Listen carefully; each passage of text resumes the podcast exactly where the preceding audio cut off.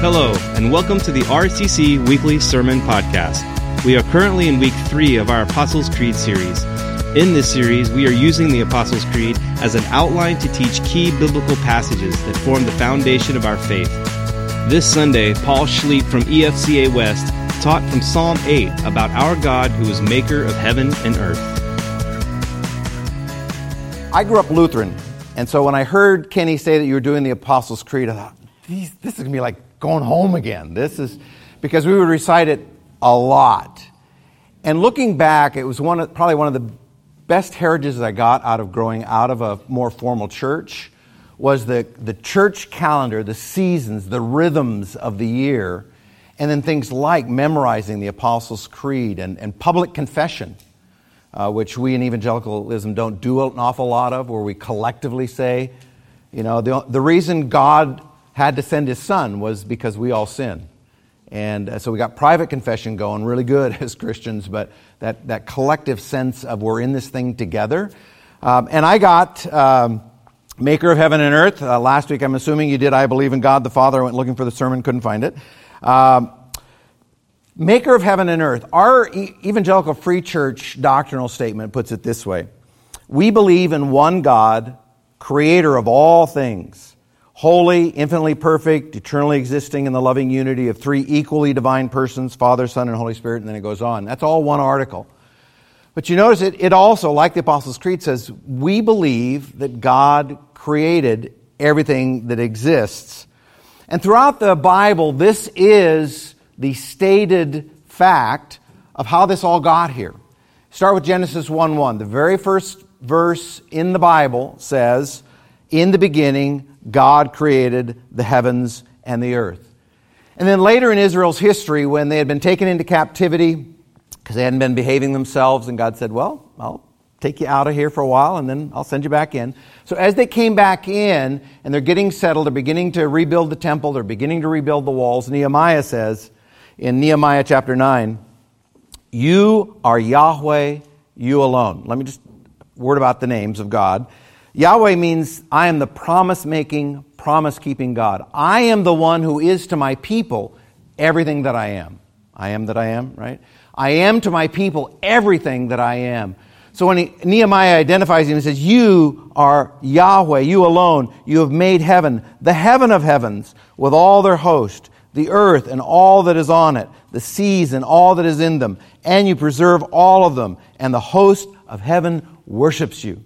The angels that's their job, is to make sure that they make much of who God is. And then Paul, who was an earlier, early follower of Jesus, um, one day he was up on uh, a mountaintop in Athens where the philosophers all met and kind of argued things to no avail, kind of like being on Facebook. And um, in Acts 17, as Paul gets a chance to speak, he says, The God who made the world and everything in it, being Lord of heaven and earth, does not live in temples made by man and where they were standing, you could see lots of the temples there. Uh, he said, Nor is he served by human hands as though he needed anything, since he himself gives all to all mankind life and breath and everything. And he made from one man every nation of mankind to live on all the face of the earth, having determined allotted periods and the boundaries of their dwelling place, that they should seek God and perhaps feel their way toward him and find him Yet he's actually not far away from each one of us. For in him we live and move and have our being, as even some of your own poets have said. For we are indeed his offspring. And then a little later in church history, uh, as the New Testament was coming to a close, there was a letter written to Christians who were Hebrew in their background. We call it the letter to the Hebrews. And there the author says in chapter 11, By faith we understand that the universe was created by the Word of God so that what is seen was not made out of things that are visible. God spoke it into being. Ex nihilo, for those of you who love Latin, out of nothing, He created everything that is. Now, all evangelical Christians believe that God created the heavens and the earth. Where there are differences is in the how. Was it seven literal days? Seven periods of time, because that same word for day is used of seasons, of epochs, whatever. And I just want to tell you this morning, I'm not going to solve all of that for you. So, um, but I want you to know that I'm aware of it. In fact, again, in Evangelical Convictions, which is a book written about our family's uh, doctrinal statement, EFCA, it says this Regardless of the differences on the process of creation among evangelicals, all affirm three things about the biblical teaching of creation. First, God and God alone is the creator of all things. Secondly, a second aspect of the biblical narrative of creation is that God's creation is ordered and purposeful. It's why we can have science at all, right? Because things can be repeated, because creation is orderly. And third, a third emphasis in the Genesis account of creation is this God's creation is good, right? And we've been given that responsibility to shepherd it, to take care of it, to nurture it, not just to use it and throw it away. So that's the foundation. All of those verses I've just shared are the foundation of where I really want to go this morning so we can be in one text. Psalm 8 is where we're going to be this morning. Um, Sharon and I had the privilege of living on the central coast of California for 16 years, pastoring a church in a town of 1,100. Um, very little light pollution in a town of 1,100. No streets and sidewalks. Few sidewalks downtown, but it's just downtown is like it's like eight streets this way and about six streets this way. That's it. That's the town. That's where my kids grew up. And because there's no light pollution, Sharon and I would often joke with our Southern California friends, because we'd lived down here 15 years before going up there. We'd say, you know, the Milky Way goes right over our house. right? Well, it does over yours, by the way, in case you don't know. But you just can't see it because of the street lights and the freeways and the shopping centers and whatever. And one summer, we had a foreign exchange student from Tokyo. And in Tokyo, everything is open 24 hours a day. It's the only way that all those people living in that small space can get everything done. And she had literally never seen a star. And she comes from Tokyo to Santa Margarita, California, 1,100 people. And it had to be one of those summers where there was a meteor shower. So we went out, laid the blankets out in the front yard, and first of all, just the thousands and millions of stars she could see, she just was beyond herself. And then the light show started, right? The meteors started going by. And she just, for about an hour, just kept saying, wow, wow, wow. Even when there weren't meteors, she was just laying there going, wow. And the reason I tell that story is I think that's where this song got written by David. Remember, he was a shepherd before he was ever king. And he was, because he was the runt of the litter, the last in the line, it, it, says very clearly, yeah, David's out tending the sheep, right? Because somebody's got to do it, and sheep are stupid, and nobody else wanted to do it. So that's, that's a textural variant in the story. But anyway, um, it doesn't take us very much of a sanctified imagination to imagine that. I mean, David's the youngest, so he gets to take care of the sheep. But he's laying out there because eventually the sheep calm down and it's nighttime. And he's laying there out in the middle of nowhere with no lights whatsoever going on, maybe a little fire, and he can see this great expanse. And it's out of that that I think that he writes this song.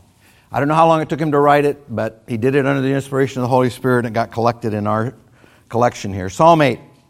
And he starts with, O Yahweh, I already told you that's the covenant name of God. I make my promises, I keep my promises, I am to my people everything that I am.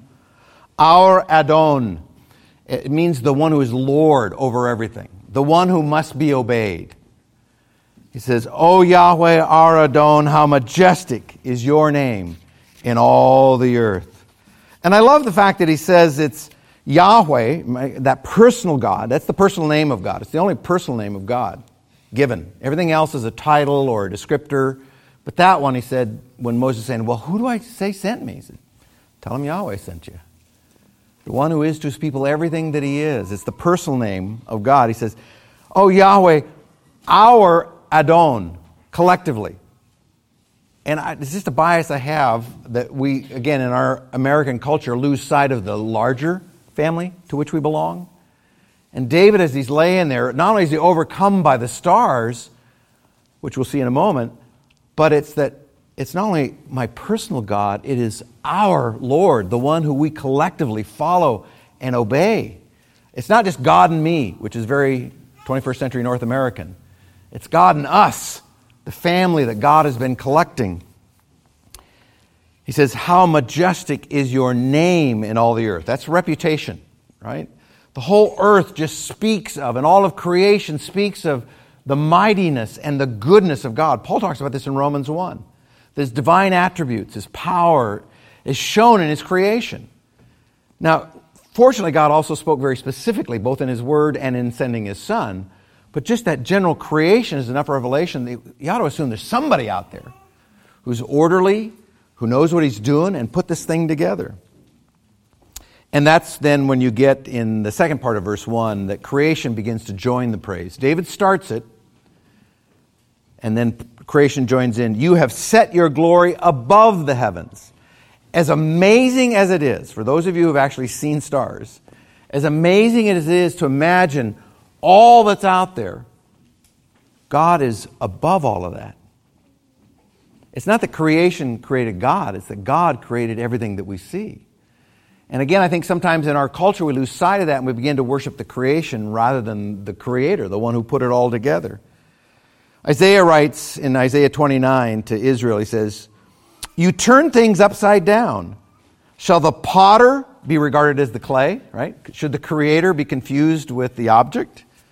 That the thing made should say of its maker, He did not make me. Or the thing formed say of him who formed it, He has no understanding. So, right? who, who are we as the creation to tell God how he ought to be? I mean, I get a little disturbed. I usually behave myself, but when people say, well, my God would never, it's like, frankly, I don't care what your God would do. I care very much what the God who actually exists would do. I want to know what he thinks. Because we've said for years now that God created man in his own image, and then mankind has been returning the compliment ever since, right? We make God in our own image.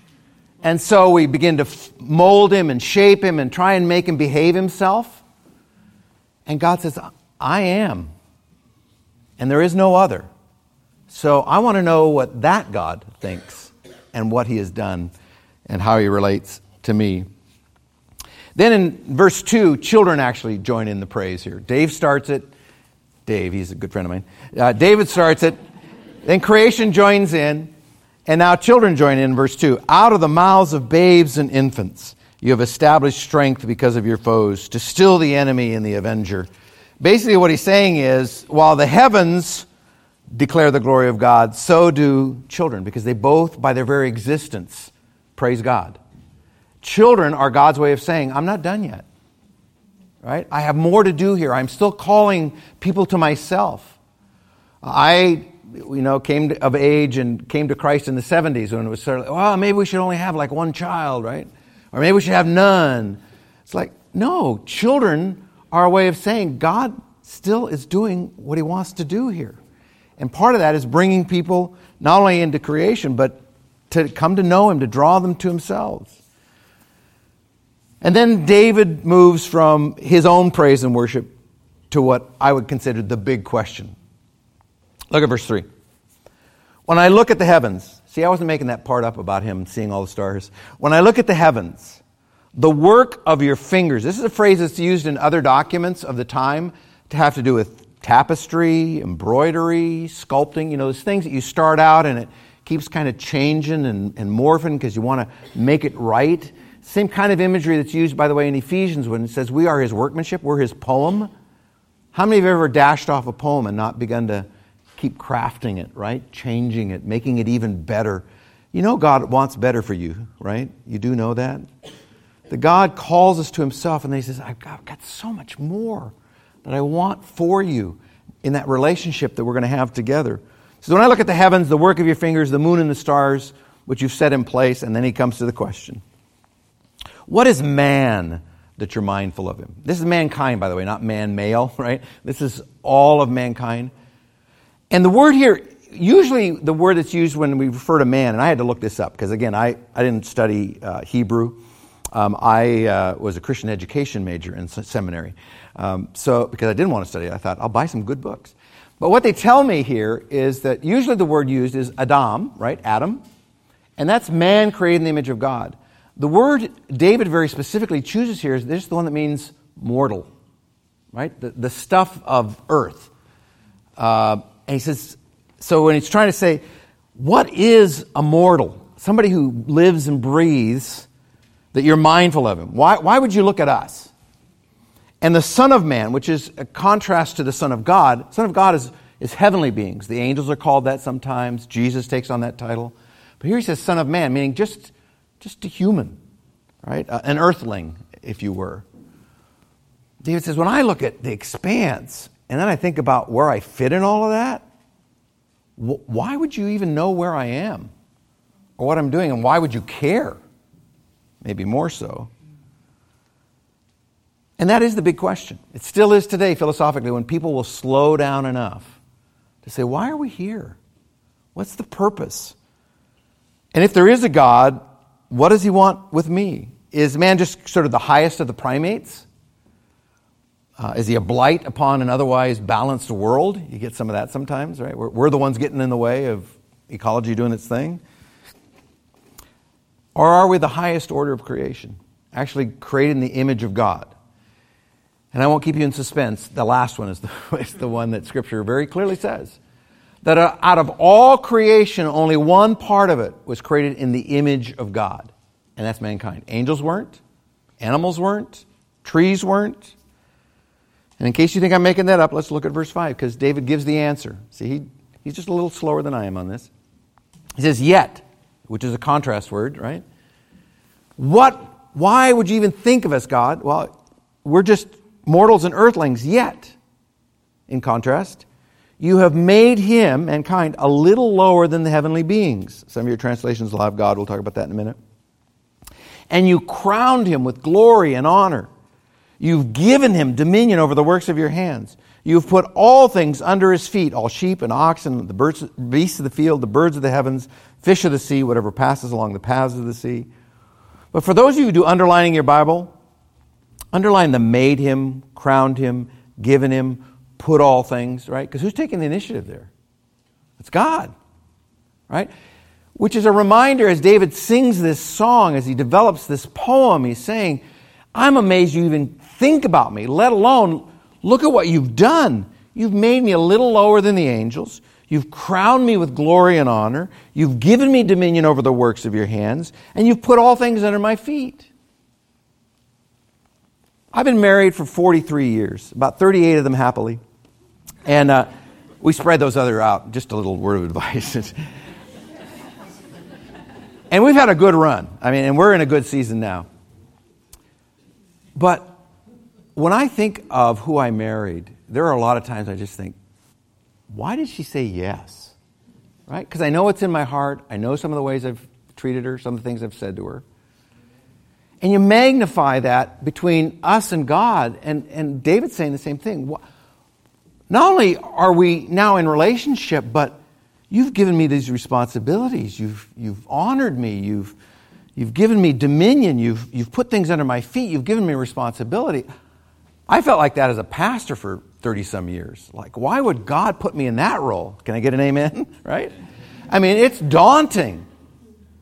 Now, I still remember early on in my pastorate, I was reading through Second Corinthians where Paul talks about his beatings and whippings and all that kind of stuff. And then he just has this almost throwaway line. And on top of all of that, there's the daily concern for the church. And I'd been a pastor for maybe five years or so, and I went, boy, do I get that now that I've got people that God's entrusted me with at least helping point them in the right direction and come alongside in both their best times and their worst times? And this is what David is saying. It's like, are you kidding me?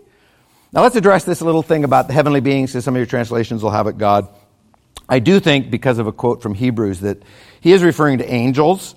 But the word here is Elohim, which means strong one or powerful one. And it is one of the names that God reveals himself as. We'll see it in one of the passages we're going to come to here in a minute. But it also is used of angels because they're powerful. Sometimes it's used of earthly rulers because of the position they're in. And basically, I think his argument here is you, you have put us just below the angels, who are pretty amazing. Um, and you've given us glory and honor. I mean, in what ways are we different? I already mentioned that we are created in God's image unlike any other part of creation. The angels fell, but God didn't provide them a redeemer. Have you thought about that? There's a great old gospel hymn that says, Holy, holy, holy is what the angels sing. And I'm going to help them make the courts of heaven ring. But when I sing redemption story, they will fold their wings. Because angels never felt the joy that our salvation brings. Right? The angels who are still with God are the ones who didn't fall. The ones who fell, they just said, We're done. Now, I think, theory, part of that is because they were in the very face of God and rebelled, right? We're just stupid, right? We're short and blind and all the things that we get described as. And God, in His grace, took pity on us. Angels are ministers to mankind. Hebrews points that out. Angels are not are our ministering spirits, excuse me. They're sent out to serve for the sake of those who are to inherit salvation. And then this passage is fascinating to me in Ephesians 3. It's another one you want, might want to write down and look at this afternoon. Because angels learn about God's wisdom by watching us. That's a little scary. But listen to what Paul says Of this good news, this gospel, I was made a minister according to the gift of God's grace, which was given me by the working of his power. To me, though I am the very least of all the saints, sounds like David, doesn't it? This grace was given to preach to the Gentiles the unsearchable riches of Christ and to bring to light for everyone what is the plan of the mystery hidden for ages in God who created all things, but he would argue is now made manifest, is shown, so that through the church, the manifold wisdom of God might now be made known to the rulers and authorities where? In the heavenly places. The angels get to see that while it didn't make sense from their standpoint, and certainly often doesn't make sense from our standpoint, God's doing something that brings him honor and glory because he's, sought, he's sent his son to take our place. It's God's grace. Just a little word about if, in fact, it is Elohim, God he's talking about there. We just want to be clear. We're created in God's image. We're not little gods, right? So when he says a little lower, uh, we'll look at Hebrews in a minute, but it's, you know, way lower than God, a little lower than the angels. And we're created to inhabit God's creation. Uh, I told you you're going to have to be jotting down lots of stuff because it's important. Isaiah chapter 45. For thus says Yahweh, who created the heavens, he is Elohim, the strong God who formed the earth and made it. He established it. He did not create it empty, He formed it to be inhabited. I am Yahweh, there is no other. Right? We were meant to live here, we were given a purpose to be here. And then, as I alluded to in Hebrews chapter 2, the writer, whoever he is, of this letter to the Hebrew Christians, takes this passage out of Psalm 8 and gives it an even deeper meaning. Listen to what he writes in Hebrews 2. For it was not to angels that God subjected the world to come, of which we're speaking. It has been testified somewhere. I take great comfort in that. He doesn't know where it is. He says, uh, It has been testified somewhere. You know how often you're trying to vote, quote a verse to somebody and you go, uh, You know, it's, it's in the New Testament, right? Well, you now have biblical authority to do that. Um, it has been testified somewhere. What is man that you are mindful of him? Or the Son of Man, that you care for him. You've made him a little while lower than the angels. You've crowned him with glory and honor, putting everything in subjection under his feet. And then the writer goes on to say, Now, in putting everything in subjection to him, he left nothing outside of his control. At present, we do not yet see everything in subject to him, but we see him who for a little while was made lower than the angels, namely Jesus, crowned with glory and honor because of the sufferings of death so that by the grace of God he might taste death for everyone. He takes Psalm 8 and says, Man, you think that David was impressed with how much authority and power that God gave him just as humans. That ain't nothing compared to Jesus who became human in order to take our place and pay for our sin. He, by the inspiration of the Holy Spirit, says, it's a great application for all of us in Psalm 8. But then you overlay that to Jesus, who is God, who came here to be one of us. And wow, is he crowned with glory and honor. And boy, does he honor God.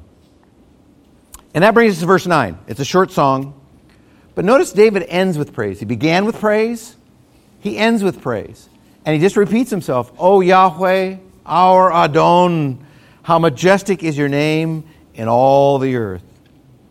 And I think he does that. He, does this bookend, one, because it's creative, but two, I think he wants us to know, and all those who would be singing this song, and he, he thought maybe it'd just be him, but to remind himself that man's glory and honor, great as they are, and man's stewardship of God's creation, as great as that is, are second place to the call of man, all of mankind, as both a servant and a worshiper. Right? Because sometimes we get caught up in, yeah, I'm a little lower than the angel and I've got all this authority and you know what? But that doesn't call us to brag, it calls us to worship. To say, there is a God and I'm not Him. That He is above everything, but He knows where I am. That He's absolutely perfect. He knows I'm not, and He did something about it. And so David starts and ends this great song about God's greatness and mankind's greatness with this thing, but never lose sight of the fact that He alone is God. And He alone is worthy of our worship and our praise. And I think sometimes in our 21st century, we get this thing flipped to where we come very short, if not actually worshiping humans. I mean, we have what? American Idol. At least they're honest about it, right? But, but seriously, isn't that what it's about, right? These people become our idol. That's not a good thing, by the way, just in case you were wondering. Now what? What do we do with this? I always have either a so what or a now what or a combination of the two. One, so you know I'm almost done and you, you can relax. But the other is, again, I think Scripture is given to us in order that the Holy Spirit might make changes in our life, might help us to be more and more like the God who created us. The first one I came up with, and by the way, if the Holy Spirit's speaking to you specifically about something else, go there. It's one of the reasons you ought to always have your Bibles open because sometimes it's the verse above the ones I quote the Holy Spirit wants to get your attention on. But here's three of them that I came up with. One is we need to steward our good creation. You know, Christians should have been at the forefront of things like recycling, repurposing, remaking, right? Because this is creation. This is what God made. And He told us to take good care of it, right? We only get one. So take good care of it. It's not to be worshiped, and we have people who go there, but He intended us to inhabit it and care for it, to be good stewards of this gift. Remember, creation is good, of this good gift of God. Second, we need to treat people a little lower than angels, but not like little gods. Because we are immortal, but we're not deities. See, words matter, right? We're immortal, meaning we will now live forever, someplace. But we're not deities, we're not gods. And that's an important distinction.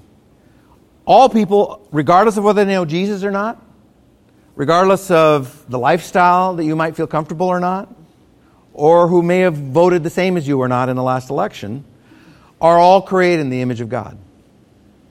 Right? They all got that.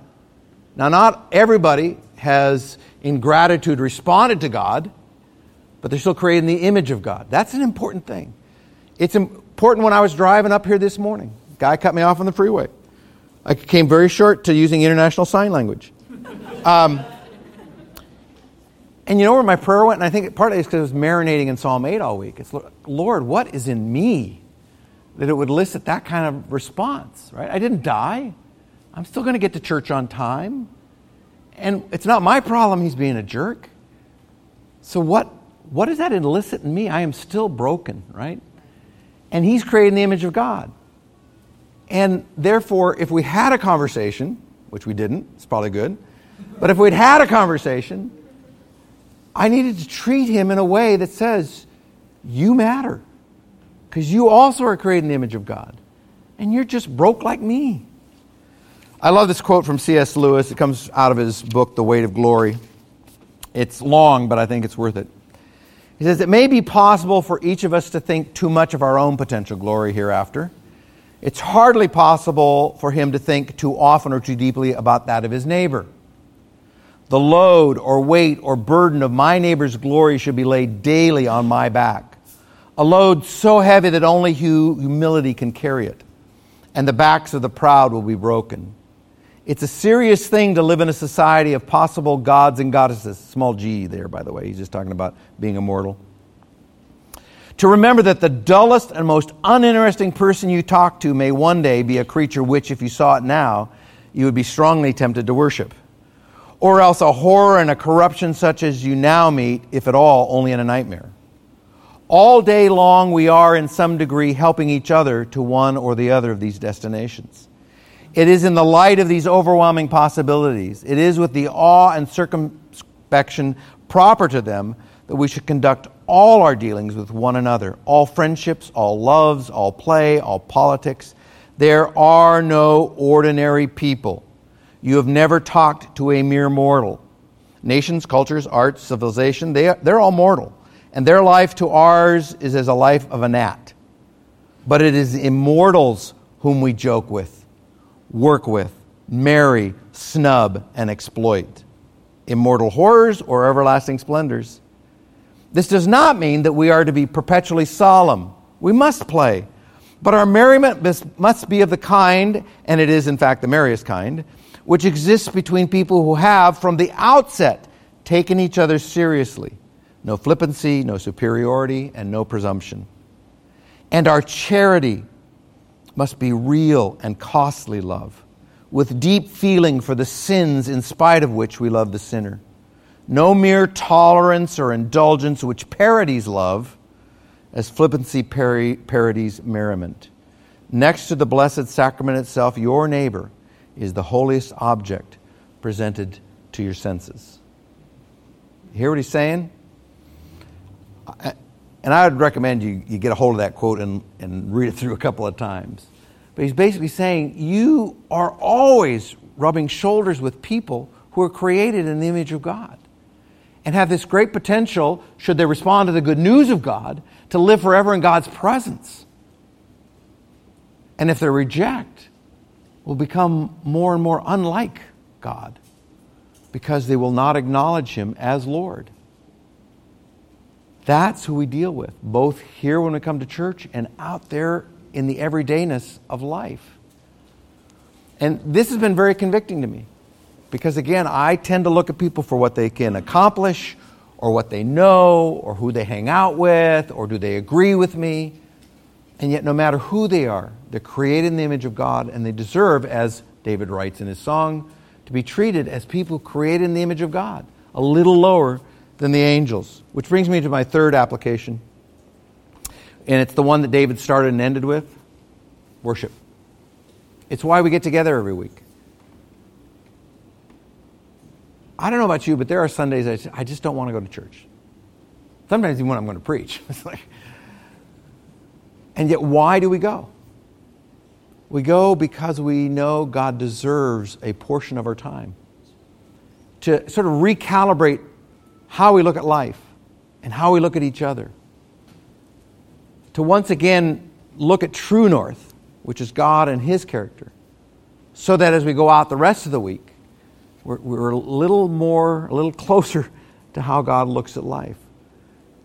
And it's why we sing songs before service, it's why we sing them after the, the text, so that our hearts can be open and respond to everything that God is and all that He wants for us. Let's pray. Oh, Yahweh, our Adon, how glorious is your name in all the earth. And you have created us a little lower than the angels, but you've crowned us with so much. We take it for granted. We take one another for granted. Father, would you use your word this morning to help us see again that our neighbors, our friends, even our enemies are created in the image of God. And your desire for them is that they would be in relationship with you and spend eternity in your presence. May we carry that burden every day. And may we look for opportunities to serve everyone we meet. I pray these things in Christ's name. Amen. Thank you for listening to Remembrance Community Church Podcast. You can find all our weekly sermons online at remembrancecommunity.org forward slash sermons. Thank you for listening. Thank you for listening.